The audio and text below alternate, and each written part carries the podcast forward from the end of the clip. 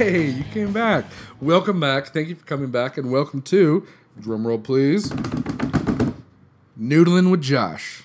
That's the name of the podcast. Oh, I apologize, Robbie. I got to confess, I'm not alone in the studio right now. There's a handsome little 10 year old terrier who's giving me the cutest little puppy dog eyes. I will not smack on the desk. I apologize, Robbie. Anyways, thank you for coming back. Welcome to the first inaugural episode of Noodling with Josh. Why noodling?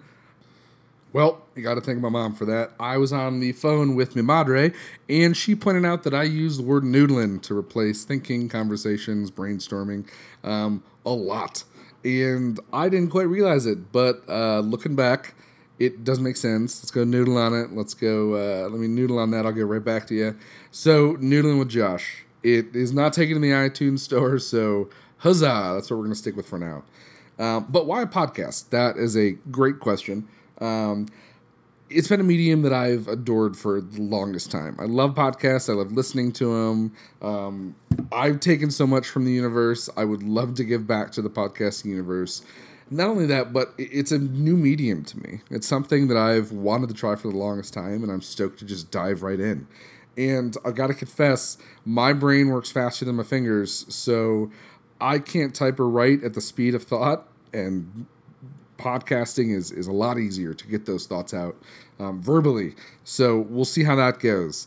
Um, plus, I know a lot of really cool, fun people, and I've met some crazy individuals in the past 28 years of my life, and I would love to have deep, crazy conversations with them and let you listen in.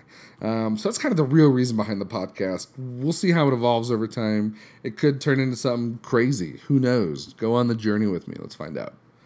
So, I want this podcast to be pretty free form, conversations just flow, and we'll see what happens.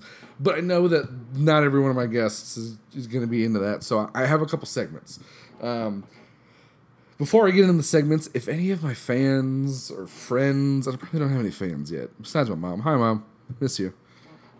If any of my friends or listeners have that musical genome that eludes most people and has the ability to create little jingles for each of these segments, I will reward you handsomely in a variety of different ways. Um, segments. So, Facebook message. Facebook message. What I'm going to do with this one. I realized I make a lot of connections and have a lot of friends on Facebook that I've never talked to since friending. So, what I'm going to do is in this segment, I'm going to let my guest pick something crazy for me to message a random person on my Facebook contacts list. If they respond in the time that we're still recording, I'll read it on air. If not, I'll read it the next episode. Um, we'll see how that goes. Hopefully, it leads to some crazy conversations and even more guests for the podcast. Our interview is going to be called One Take.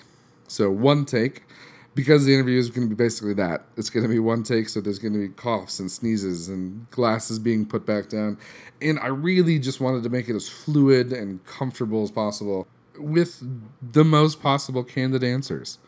Um, so that's the one take scenario. That's the one take segment. Uh, lightning round. Very much a first word that comes to mind. I'll either dive into their crazy answer or, you know, accept it and move on. We'll see. Um, what's in my box? I have a giant white box in the center of my studio with a ton of weird things that I've collected and received over the past however long. I'm gonna have my interviewee dip in, pull something out. They can take it home. We'll talk about whatever the heck they pull out.